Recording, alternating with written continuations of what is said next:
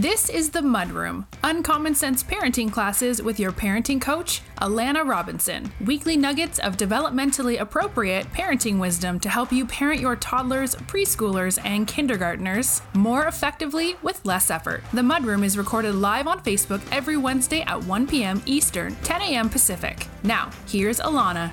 Hey everyone! Welcome to the Mudroom, our weekly free and live uncommon sense parenting class.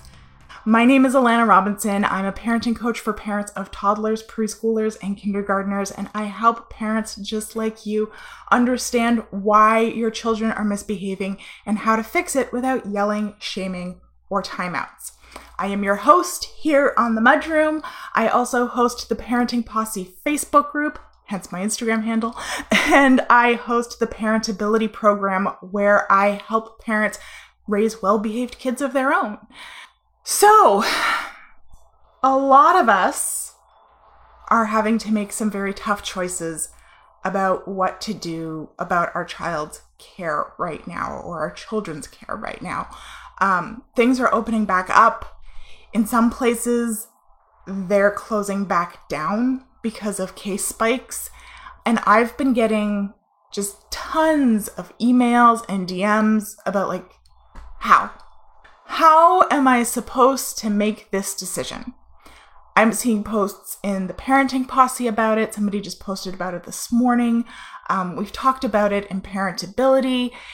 In every other parenting group I'm in, there are just tons of posts about it. So today, I would I thought that I would walk you through some of the factors that I think parents should be considering when making a decision about whether to send your children back into care or to homeschool or to virtual school or send them to school, whatever your options are. I'm not going to tell you what to do though, because one, that's not my role as a coach. I'm not here to give you the answers. I'm here to support you through considering your own options and make a decision that you, at the very least, feel at peace with.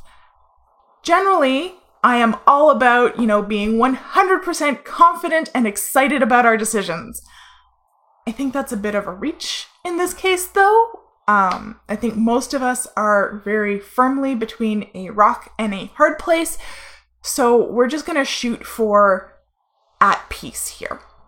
Let's start with the factors that we need to take into consideration when making a back to school decision in 2020 because this year is unique. There's a lot of factors to consider, and no two families are going to be able to make the exact same decision. We're all hanging out in the same storm here, but we aren't all in the same boat. So, what are we going to be evaluating? First, we're going to be talking about prevalence. How prevalent is the virus in your area right now? What are the projections of prevalence? What's the risk of transmission? Second, we're going to be talking about viability. So, viability covers a lot. It covers finances, but it also covers logistics. Third, we're going to talk about health and safety. What measures and precautions are being put in place, if any? And finally, we're going to consider mental health and developmental health which of our options are going to keep us sane, which of our options are developmentally appropriate for our kids. So, prevalence. How prevalent is the virus in your area right now? What are the projections? You're going to want to look at active cases published by your public health authority, obviously. How many cases there are currently, how many are resolved, and you're going to want to keep up with those numbers. Now, those numbers aren't complete. They're likely going to be at the very least a couple of days out of date, and they only represent people who've had severe enough symptoms to warrant getting tested. COVID doesn't seem to have like an MO. it it seems to really affect some people to a horrific level. And then for other people, it's like they have a sore throat and, you know, a, a minor cough. So assume that those numbers are likely a bit higher than what the data actually shows. Why is this important? Because it gives you a good idea of how common it is in your area, what the risk of it being transmitted to you or to your child is. Obviously, the more dense your population, the higher your incidents are going to be. So, this gives you a bit of a bead on how easy it would be to be exposed. In my area, personally, we currently have no active cases, nobody's hospitalized. We've had, I think, under 50 cases total. So the prevalence in my area is pretty low. Second, I suggest looking at the viability of your options. As I said, this covers a lot. When you do this, do not go into it looking for the holes just yet. Okay, it is so easy, especially because these are decisions we don't want to be making. It's so easy to kind of go into how is this not going to work? That's not going to help you find your viable options. Okay, don't go looking for the holes just yet. Go into this looking for how can we make this work? Okay, the holes are going to make themselves very clear pretty quickly. But start by looking at your finances, the time you have available in the day, your schedules, your work flexibility, all of those things. The extra people that you have on your team. For those of you who have kiddos with special needs, you're going to be familiar with the concept of having a team. But for those who don't, you likely aren't. The people who are on your team are people who play a supporting role to you and your family and who are available to you and your family. So, like, personally, my husband and I have my parents on our team. They're able to provide some form of support. Both my parents are retired. My dad has offered to do some teaching for us, and so has my mom. My sister in law is a teacher. She's able to provide some form of support in the form of advice on schooling. She's on our team. Our babysitter is part of our team. She's been in our bubble. So, whoever makes up your team is going to be very individual. And write down who is on your team and what kind of support they can give you. So, like for us, my sister in law teaches in a city that's two hours away. She can't be like here providing childcare or tutoring. I wish because they don't have any kids yet. But she can't. She's too far. But she can guide me on what subjects I need to teach my first grader. She can suggest resources for my kindergartner. She's more of a logistical support, whereas my sitter is more physical support. I can have her come over and care for my kids. I have a couple of my son's friends who have also been isolating to the same level that we have, and we've kind of been talking about, you know, how could we maybe move the kids around so everybody gets a little bit of flexibility. They're on our team, they're part of our team. And in this section also goes your finances. How does this option or that option create or deplete finances? Can you afford it? And finally, look at logistics. Can you make this work with the hours that you have in your day? Who is going to do pickup and drop off? What are the requirements for pickup and drop off? Like, are you going to have to get like full on hazmat suit PPE to pick up your kid from daycare or to drop them off to daycare? How much time is that going to add to your day? And is it going to compromise your ability to get to work on time? Is that okay by your boss? Do you have the flexibility in your work to do all of these things at these times?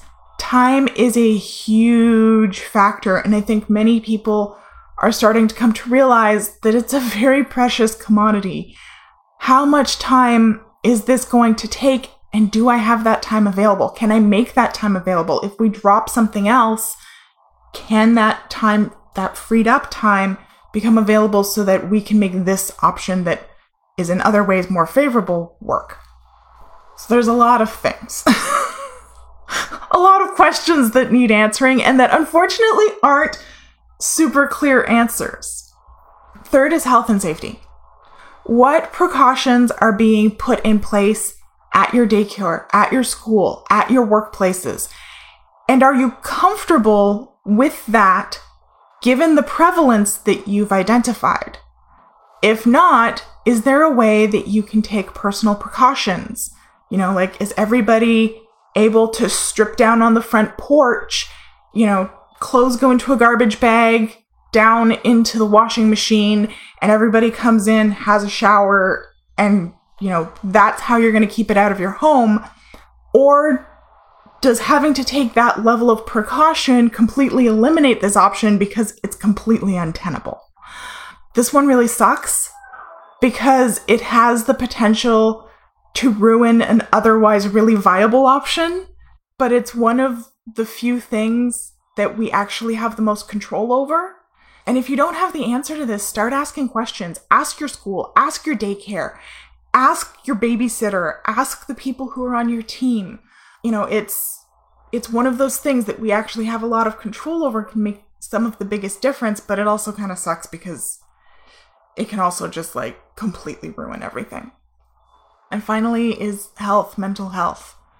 Can you manage this option without feeling like you're walking a tightrope and that everything is like one misstep away from going to hell in a handbasket? How long do you estimate that you can sustain this option comfortably? Okay, that might mean mental health wise, that might mean financially, that might mean logistically what precautions could you put in place mental health wise that could make this option more sustainable? What support from your team would you need to make this option sustainable? And can they actually provide that?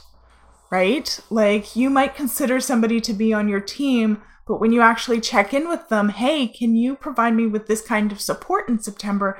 they might be like, no, I don't have the spoons. So make sure that you check in with your team to make sure that who you consider on your team, they also consider to be on your team. And what is the backup option if this preferred option suddenly becomes no longer viable due to strain? Like, what happens if you have to pivot? And for our kids, which options are developmentally appropriate? What measures are reasonable and do you feel that your child can reasonably cope with? How are the staff going to be handling it?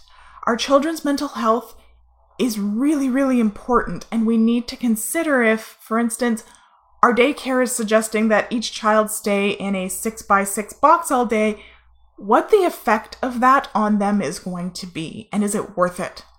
Or, like, if you have an infant what spending 10 hours a day with adults who have half their faces covered could do for their social development. I'm not going to get into my specific concerns about, you know, what the effects of these care situations are doing for a child's development this week. Um, we'll talk about it again, maybe next week, maybe the week after. We'll talk about it soon. But it's something to start considering. And if you have specific scenarios that you're weighing, please consider taking it to the posse and we can kind of talk it out there. How I've been processing all of this information has been with a notepad of sticky notes. I have been using a different color for every option, and at the top, I've been putting one question on each page and just kind of bullet pointing the answers that I have. And I've actually taken over like a whole wall in one of our hallways with this, and they're just like in columns. because I'm both a very visual and a very kinetic learner, and I needed a place that I could physically organize my thoughts. If you're more of like a notebook person or a computer person, you might prefer to organize your thoughts in a binder or in a folder or using a program like Notion or OneNote where you can create more running documents.